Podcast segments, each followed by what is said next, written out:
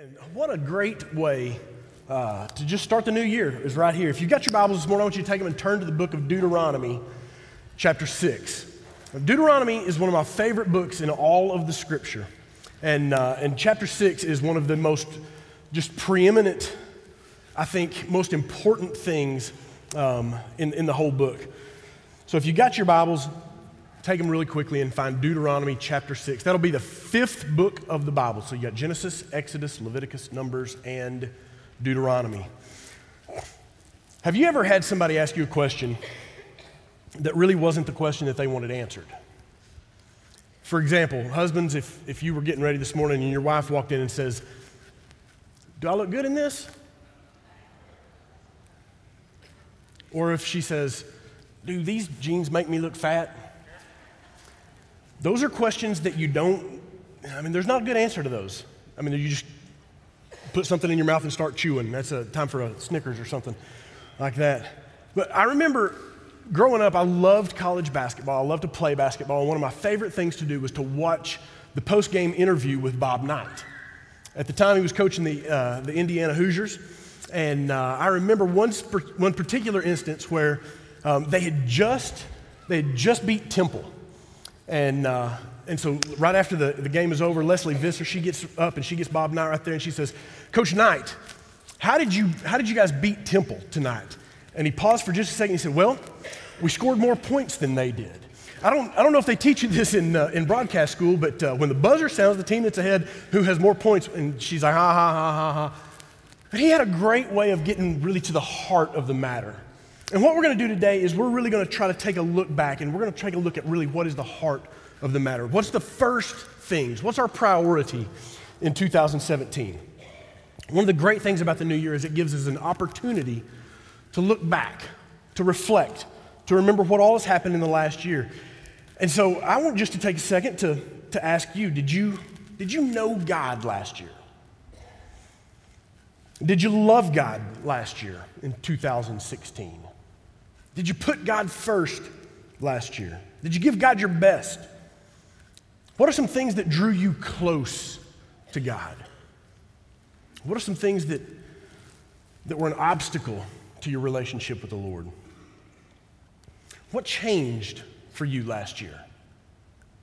One of, my, one of my other favorite things is at the end of the year, you know, you see all the, all the people of importance, all the celebrity folks who, who went on to be with either Jesus or not Jesus through the year. But it's that remembrance and who all died, and there's the montage of all that, and you look and you're like, oh, oh, oh. You know, and there's all the people that you see and all the things that changed throughout the year. What, what big change for you? For some of us, there was one fewer person at the Christmas dinner table this year. For some of us, it, it was a new job change. You had got a new house. It was a job loss. It was an address change. Maybe some of you guys are new to Austin. This is your first January here in Austin or the greater Austin area. New friends, new faith family, new schools. Maybe you had a new face in the family. Anybody have a, have a baby born in 2016? That's a big deal. If you're fostering, maybe you had several faces in your house, new faces to love. A lot changes. Some of you guys might have had a doctor's visit that changed everything, that really rocked your world. Some of you had a wedding, whether it was yours or whether it was a, a son or a daughter or a grandson, granddaughter. And some are thinking about throwing in the towel on their marriage. And some of you guys, you, had, you grew closer to God in 2016, it was the best year you've ever had. And some of you grew closer to God in 2016, and it was the worst year you've ever had. Some of you might have, have, have grown cold towards God over the past year. Some of us today would just say, you know what? I just flat out blew it in 2016. I need, I need to restart. So, right here's what I want you to do. I want you to take just a second, I want you to look around the room. Just take a, take a gander around at the people around. It's okay, you can, you know, your head swivels like this. You can go ahead and turn your shoulders even. It's always dangerous whenever I turn this way and I see myself on the screen that way because this part of my head is not doing too great. I try to keep that off the camera. So if you guys can help me with that, that'd be great. But if you look around, you'll, you'll see that probably the first part of the year last year, you might have sat close to someone who's no longer here. They may have gone on to be with the Lord. And if the odds are, if statistics hold true, then, then there will be several people who are not here at this time, January 2018, for several different reasons. Some people will move, their jobs will take them somewhere else. Some people will be headed off to the mission field. They'll be leaving the country, maybe leaving this area. Some people will, will, will leave, but they're not really leaving. They're going to come and help us join and, and start a new church and a church plant up in the north part. And so there's going to be that, that little bit of an exodus right there. And then some will just stop going to church altogether. Some of you guys will fall completely away from the Lord this year if you're not careful. And then there will be some that will go on to eternity, either to spend it with the Lord or separated from Him for all eternity. If the law of averages holds out, and it, and it probably will. Some of us came to the end of 2016 much differently than, than you began, and for some it was for the much for the better. Some of you would say, man, it was, it was much for the worse. But as we, as we take a look back, it also gives us an opportunity to look forward, and it gives us opportunity to reset to reestablish, to rethink, and to reestablish our priorities. What are the first things, and how do we make the first things first? So, everybody makes New Year's resolutions. Well, pretty much everybody. A lot of people. Most of the New Year's resolutions revolve around two different things. One is they, they want to get in shape, so there's the, they want to keep, take care of their physical health. And the other one really is, is people want to take care of their spiritual health. So, you know what? We were really out of church on 2016, and we're going to start 2017 off right, we're going to get back in church. If you want to go to the Y, this is not the week to do it, okay? Because everyone else and their brother is going to be there. Give it about six days, then head back, it'll be cleared out. Um, that's just the way it works. Um, we get all fired up about all this stuff, and, uh, and then we just really don't follow through. But really, this is one of the best times of the year to invite people to come to church with you because in that looking, in that reestablishment, in that kind of evaluation of self, a lot of times we see, you know what, this is something that's in my life that I, I, want to be here that is not. And this is something that I don't want to be here that is. So this is the time that's a natural restart. It's a natural good time to make a change. So today I hope the message that you take home with you is the message of Deuteronomy, which is basically this God gives us his best. And we want to give him our best. And when we do that, it will be blessed for us. We will be blessed if we give God our best. So, the word Deuteronomy, I don't know if uh, we got some Bible scholars in here, I'm sure. If you know what the word Deuteronomy means, it literally means this second law. And kind of here's what's going on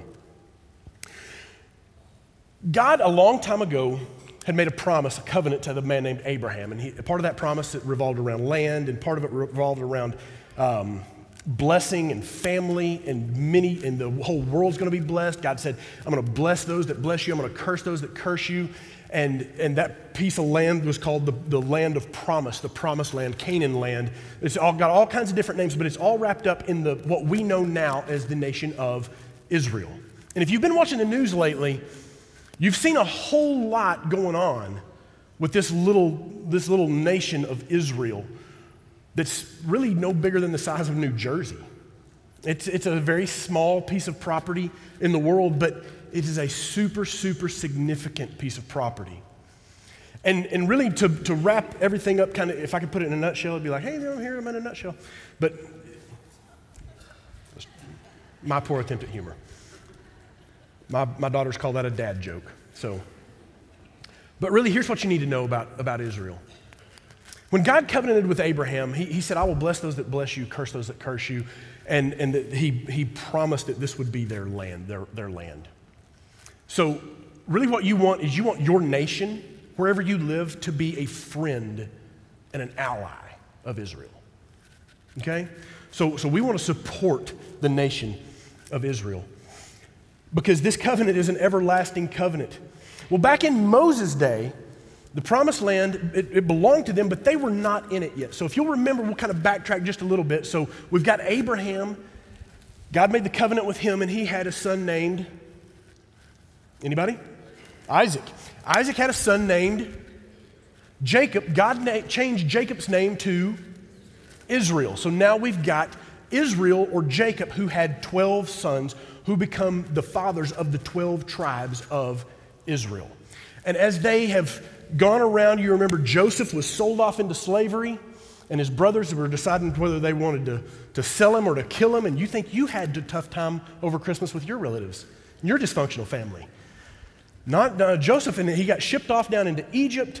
Through that whole set of circumstances, God uses it to change the entire course of his family. He brings his family down into the, the northern part of Egypt and they, they settle in Goshen, which is just south of where Israel is. But they're on their way back because over time, the people get to be a whole lot. And the Pharaoh, who doesn't remember Joseph at the time, he starts seeing all of these Israelites and they go great in number. And he says, if they decide to overtake us, they can do it. So here's what he did he treated them harshly. He put them into slavery. He made them make bricks, and there was a whole lot of hard times until there was a guy named Moses who comes on the scene. And God speaks to Moses through this burning bush, and he goes into Pharaoh and he says, Pharaoh, let my people go. And my favorite memory is the Charlton Heston. Let my people go. I mean, that's always what I thought Moses was. I mean, he was like this stud of a dude. That's probably not really how he was, though. But he did that. And Pharaoh said, No dice, Jack. And so God placed a plague on the, on the nation of Egypt. And then this happened over and over and over and over until the 10th time. And when finally Pharaoh says, okay, you guys, you guys get out of here. And so Moses takes the people, God parts the Red Sea, they proceed out and head towards the land of promise.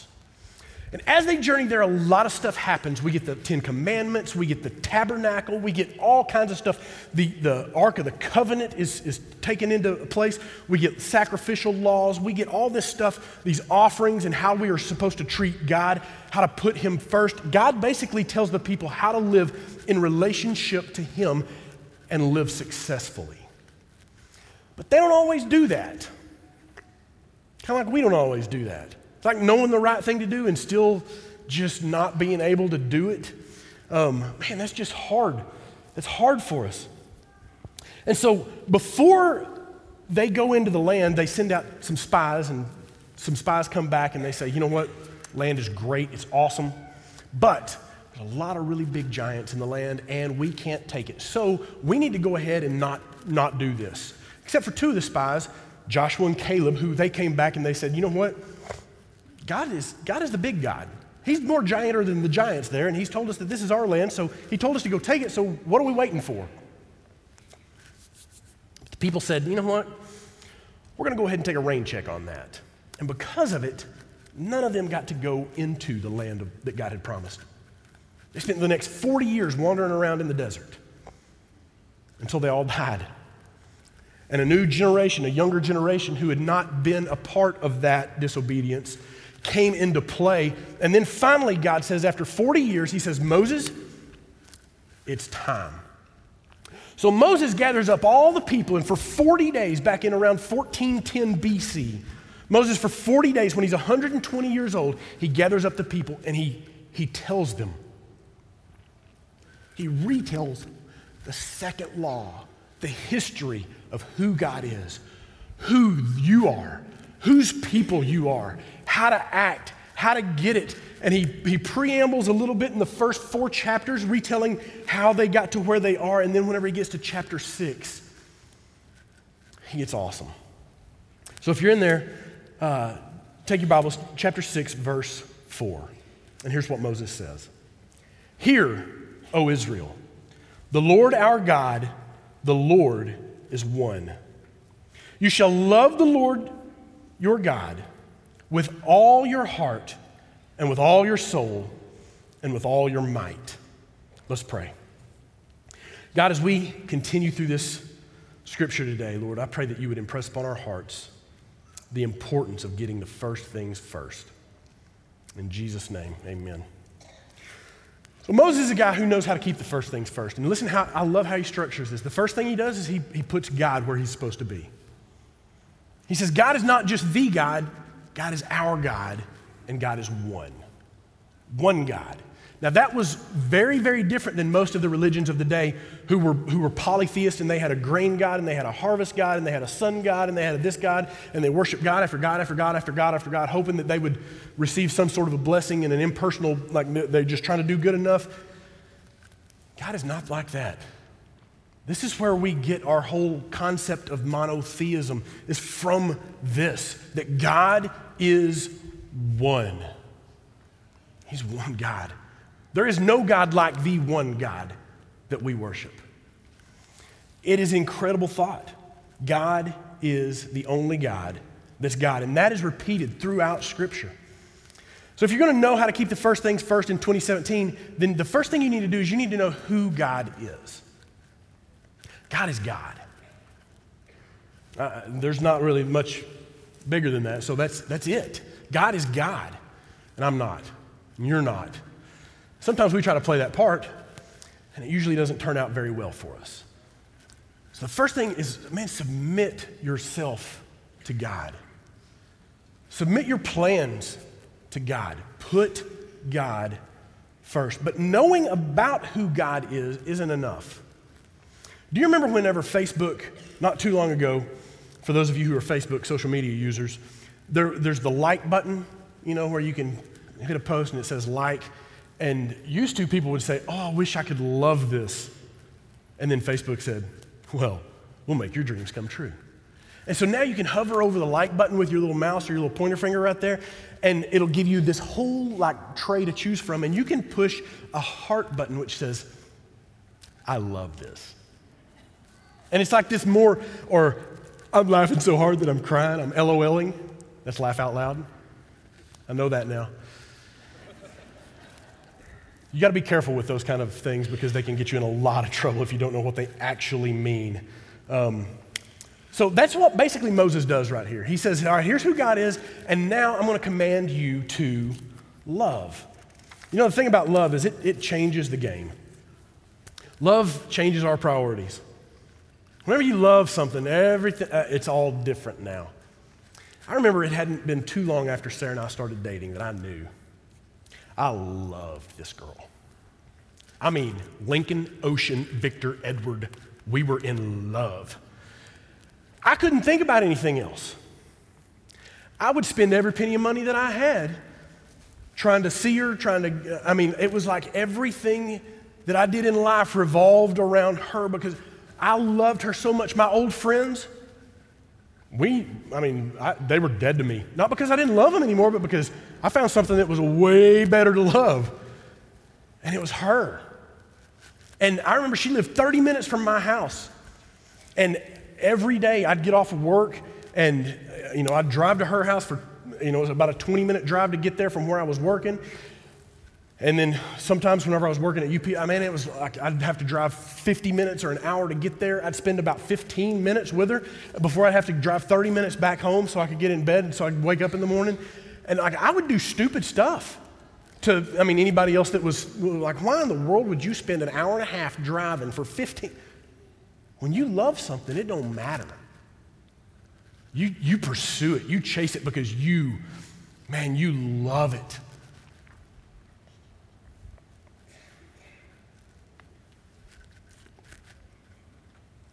God did really good to me. I had a truck, it was an 87 Chevy. Man, it had dual tanks, 350, dual exhaust, glass packs. It sucker was loud. I mean, I could set off car alarms with it. You know, just. It was awesome. Got terrible gas mileage, like seven. Seven miles to the gallon. So I'd fill this truck up. You know, if we were going to go out on a date, I'd drive to pick her up and then would drive to Fort Smith and then on the way back would fill both tanks up again. And that was like when gas was a dollar and 10 cents a gallon or so. And I mean, it was just like costing me a ton of money to drive. That didn't matter. I spent every penny of money that I had because I couldn't wait. Man, I couldn't wait to see her.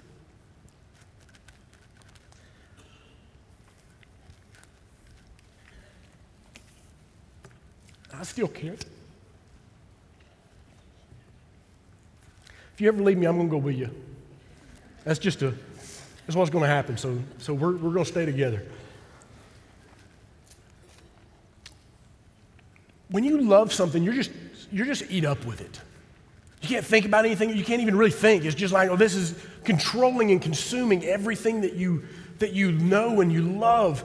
I mean, people who are eat up with something like that, they love it. They're, they talk about it. Man, they put their po- profile picture of it.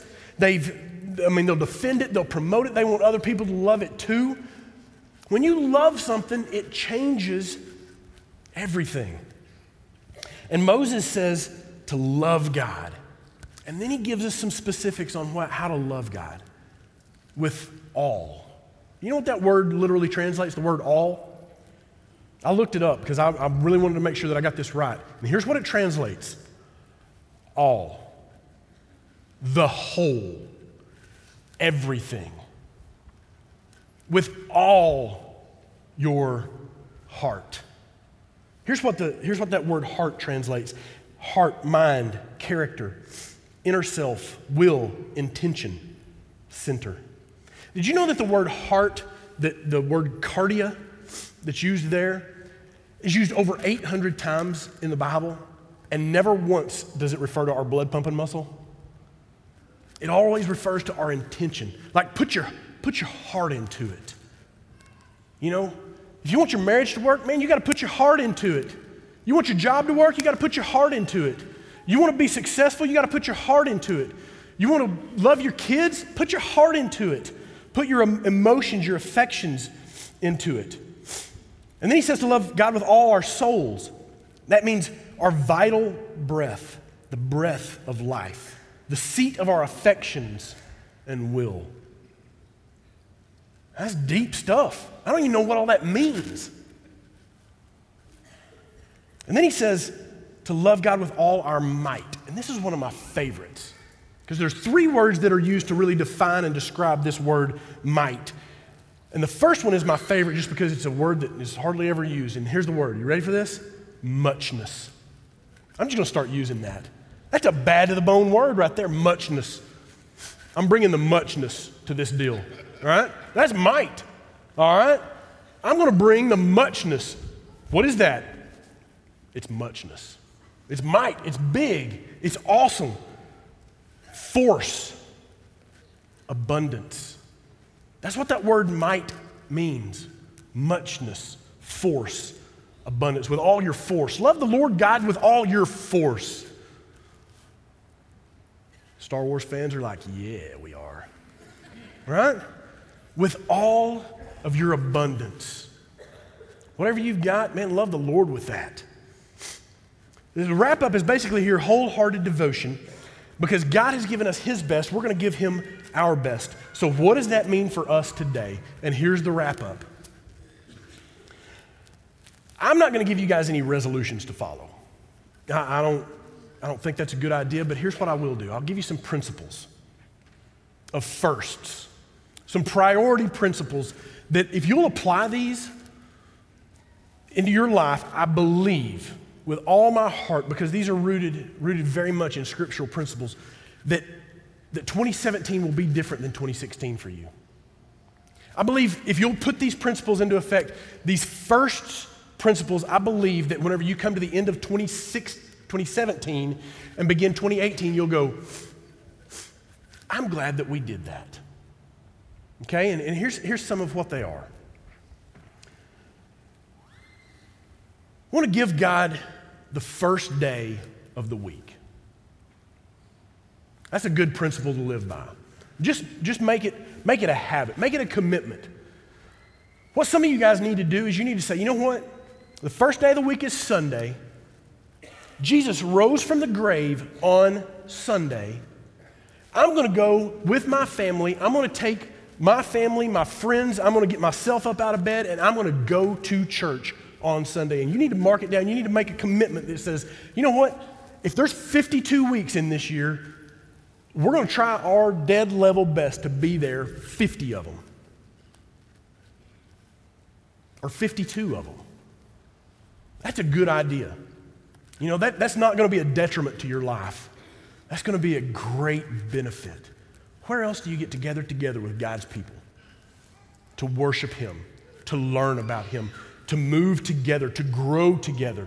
Where else do you get to assemble in small groups and talk about and dissect the Word of God and what that means for our lives? How to, how to find out how do we apply these principles and these laws and these things in God's Word that we want to make our lives match up with Him. Where else do you get to do that?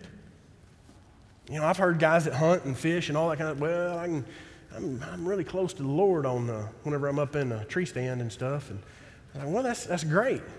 And you got all kinds of other time during the week to be close to God to do that. But Sunday morning, get to church.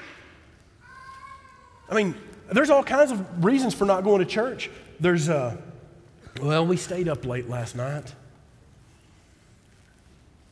Well, so get up and get to church, right? If it's important, you're going to get there. Because if your kid had a T ball game or a softball game or a baseball game that was scheduled at 9 o'clock in the morning, you wouldn't be late to that. It's all about priorities. You're not going to be late to your job in the morning whenever it turns Monday. So, is, is, do you worship that more than you worship God? I don't know. I'm just, I'm just messing around here for a little bit until somebody starts throwing stuff. You know what? Whenever we commit the first day of the week to God, though, whenever we give that to Him, here's what we do we help crowd out the temptation to put things in front of God. We say, God, you're first. You get the first, you get the best day, the best hour, the best time slot to sleep in, to relax. To, no, you, God, we're going to give it to you. That's a big deal. Consistent Sunday worship is a great idol killer. You might say, you know what, we, we, we play travel ball on Sundays. Did your kid, you know, sign up for that, or did you? Did you sign your kid up? Okay, well, you knew it was going to be on Sunday, right? Well, I'm just saying, if you're going to be part of the family of God, Sunday needs to be a big deal. We play ball. I get it. Nobody respects Sunday anymore. That's, that's when you got your travel tournaments and all that kind of stuff. And so here's what we do we say, we'll play on Saturday. And if we got a game that's scheduled on, on Sunday morning, you're just going to have to play it without us. And then after we get done, if we can make the next one, if there's an afternoon game or we play later on in the day, hey, we'll come join right back up with you. But know this up front Sunday is our priority to get together, to worship together. Make a commitment to give God the first. Man, some people are like, you know what? I just don't like the music there at that church, so I'm just not going to go. It doesn't make me, it just doesn't feel like it used to feel. You know? If, if your primary, if your primary concern for your church service is how the music makes you feel, then you need to examine who you're really worshiping. I'll just continue now. My parents really taught me, they taught me this principle. Man, I was, I was in church. I was always in church from the time we were, we were kids. We just knew we were going to church on Sunday morning. I was a kid like everybody else, and you know what? Sometimes I'd be like, yeah, I don't feel good. Oh, really? Do you need to throw up? No, then you feel all right. Let's go to church. Mom, I just threw up. Oh, good. Now you feel better. Drink some milk here and let's go go to church. You know, we'll be all right. We're going to church. Now, listen, if you've got the flu or something like that, please keep that to yourself. We have an internet broadcast that you can log on to and worship right there. Now, that's not for every week, right? That's for when you can't get here for something like that. That's a convenience. All right? This is the big deal that we're together, worshiping as the body of Christ, moving together. I'm, I'm grateful for godly parents. And, and here's, what, here's what you need to know as, as a parent is your job is not necessarily to raise godly children as much as it is for your children to have godly parents. Your job is not as much to raise godly children as it is too much to make sure that your children have godly parents. There's a big shift in those two things. So we got give God the first day of the week. And then give God your first or best hour of the day. All right? You start each day with God. Make a commitment to spend time with God the very first part of your day. And here's what it does it gets your mind and your heart ready to face whatever's going to happen for the day. It gets you logged in and locked on to who is first. Give God the first hour of the day. It's like the pregame speech, right? None of the teams that played yesterday, college football last week, none of them just showed up to the game, got dressed, and the coach never came in, never said anything before the game. He just like, they just ran out onto the field and started playing. That, doesn't happen. Every day is like a game, okay? You got quarters. Like you got your first quarter, like halftime is kind of like lunch, right? And, and what happens at lunch, at halftime? Man, you, need, you probably need to hear from the Lord again, okay? Because there's probably some things that you need to reset already. I know I do. I know my Arkansas Razorbacks did. Good night. That was depressing. It was like somebody just needed to go back to the coach, or maybe, I don't know, we'll just not even go there. But we've got to hear from, we got to hear from the Lord every day and throughout the day. Give God the best part of the day. Preparing is, is the key in all that. Preparation to put God first. Uh, another thing that Bobby Knight said was the key is not the will to win, everybody has that. It's the will to prepare to win. That's the secret. that's what, that's what giving God that first hour of the day is. You're preparing to win the day to live a victorious life for Jesus Christ that day. Prepare to meet Him by putting Him first. So you got to give God the first day of the week, you got to give Him the first hour of the day, and then give God a week out of your year. I believe this is a great principle that, that you should give God a week at some point during the year. Go on a mission trip. Volunteer with student ministry to go to camp, with children's ministry. I mean, get involved serving the Lord outside of your normal context. Go out of the state, go out of the country. Really, Texas is its own country, right? So you can just go out of the state and you are out of the country, but really do something outside your normal routine. You may just set aside a week of, of, and say, you know what? Here's what we're going to do. We're going to serve our neighbors every day this week. We're going to do something intentionally for one solid week that just says, God, this is your week, and I want you to do something in me and through me throughout this week of the year so that I'll know you better and I'll be able to love you more. Isn't that a good idea? I think it is, or I wouldn't have said so. Man, there's something about making an intentional spot for God and just saying, God, you're right here. Day of the week, hour of the day, week of the year, and give God the first dime of the dollar. Now, a lot of you guys are going to go, well, I was with you right up until there, right? Listen, here's what Moses does. As he's getting ready to, to shout out this stuff here in, in chapter 6, what he's been doing is he's been talking about who God is and how to make sure that our hearts are following after, after God.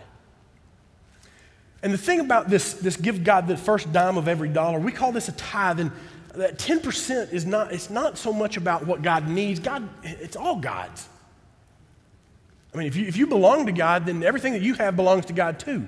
Which the good news about that is everything that God has also belongs to you.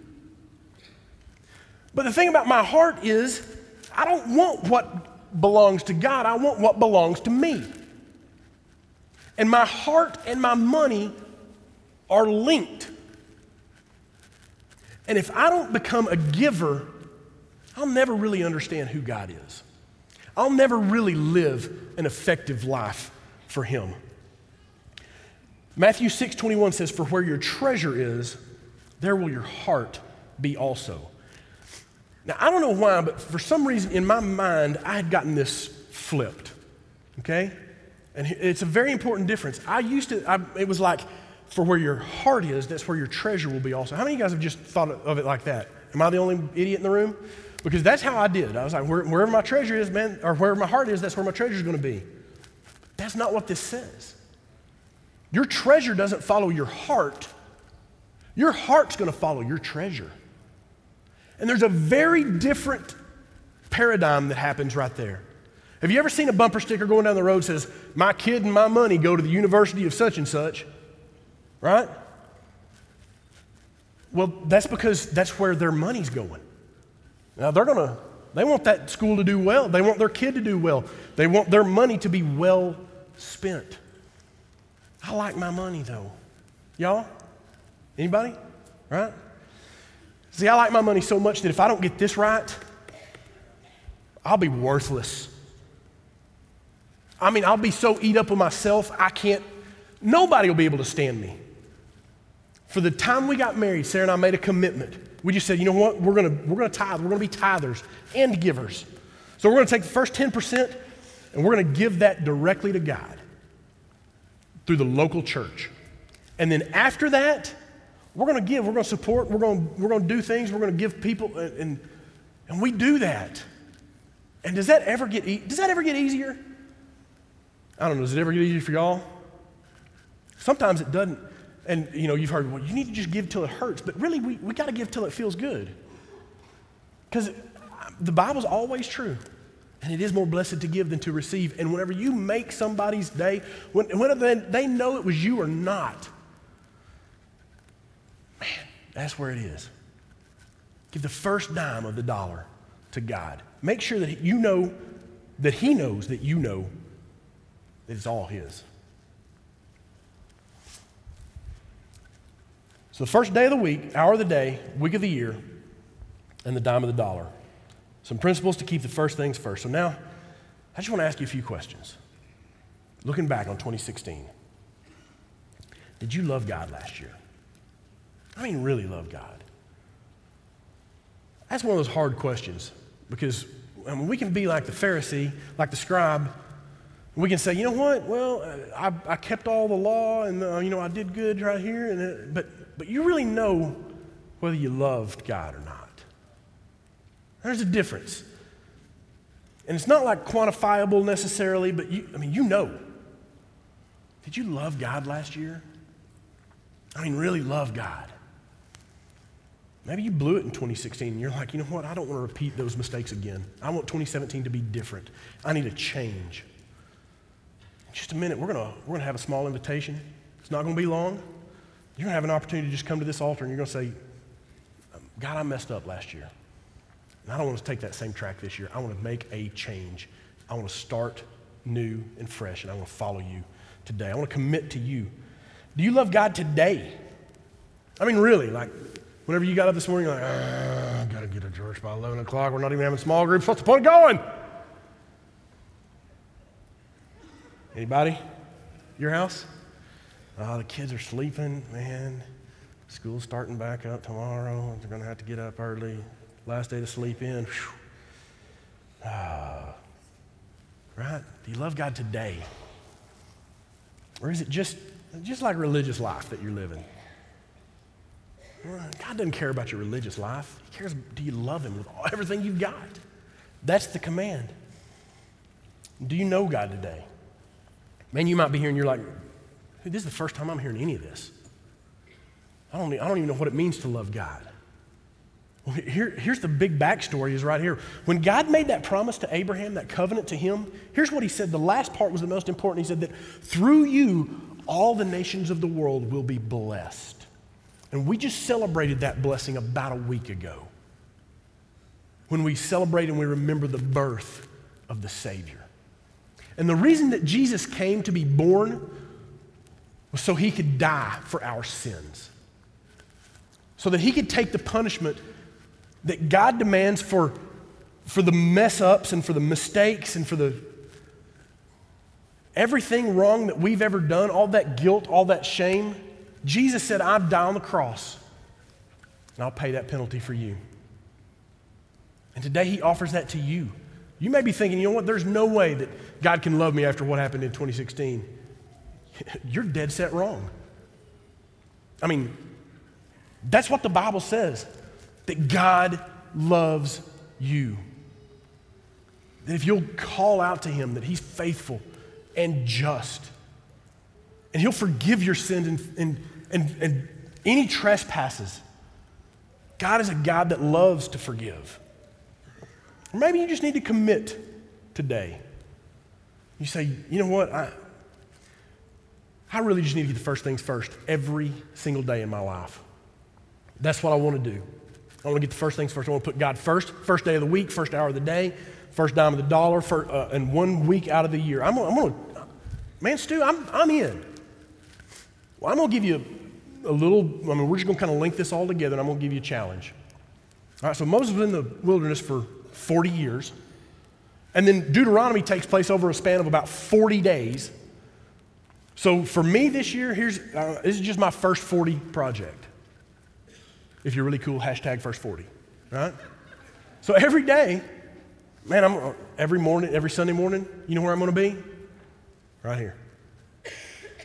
Every morning, you know what I'm gonna, what I'm going to be doing? I'm going to be spending time with God. One week out of the year, man, we're, we're taking a team to Haiti here in the end of February. And uh, man, I'm pumped up about that. We've got all kinds of trips that you can say, God, you know what? Use me however you want to use me. I'm ready to go. Jump in. Give God a week of the year. And you say, you know what? We've, we've not been tithing. We've not been given. All of our money's been ours. I promise you. I promise you. God even promises. Give, and it'll be given back to you. It just works. I don't know how. I'm not God. And that's a good thing because He's way smarter than I am. So, would you commit to that first 40? Say, you know what? First 40 days, I'm in. I read a lot about how long it takes to, to make a habit. And, you know, the common research is 21 days, and it takes 21 days to form a new habit. But there's some more recent research that says, depending on who you are, it could take anywhere between 8 and 254. So, you know, the first 40 days, that really just gets you through about February the 9th. Not very long. Man, that's a good start. And then you can just take the next 40, and then take the next 40. And every day, every day, put the first things first. Let's pray. God, thank you so much for who you are, for being a God that loves us beyond what we've done, and who knows who we are. And you love us anyway. God, I thank you that your, your commands and your principles, Lord, are not for our harm, they're for our benefit. when we give to you, Lord, you give back in ways that we can't even imagine. That you wait to give us. So, Lord, I pray that we wouldn't be disobedient like the, like the children of Israel back then that, that said, Lord, we, we're not going to do what you said. I pray that we wouldn't have to wander around in our own wilderness. I pray that 2017 wouldn't be a wilderness for us, Lord, but it would be, it would be a journey to a, a land, to a promised place where, where we know you and we love you with all of our heart, all of our soul, all of our might. With everything that we've got, Lord, we passionately love you. God, thank you for reminding me to put the first things first. Thank you for reminding me to continue to do some things, Lord, to stop doing some things and to start doing some things. Thank you for this time, this new year. God, I pray that we would give everything that we've got to you. You've given us your best. God, I pray that we would give you our best. And that the people in this room, those who follow you, would be incredibly blessed. In Jesus' name, amen. Go ahead and stand and we'll start the invitation. We've got some pastors up here at the front. If you need to come and pray with one of the pastors, come on. If you just need to spend some time at the altar, just talking to the Lord, man, there's no better time than right now.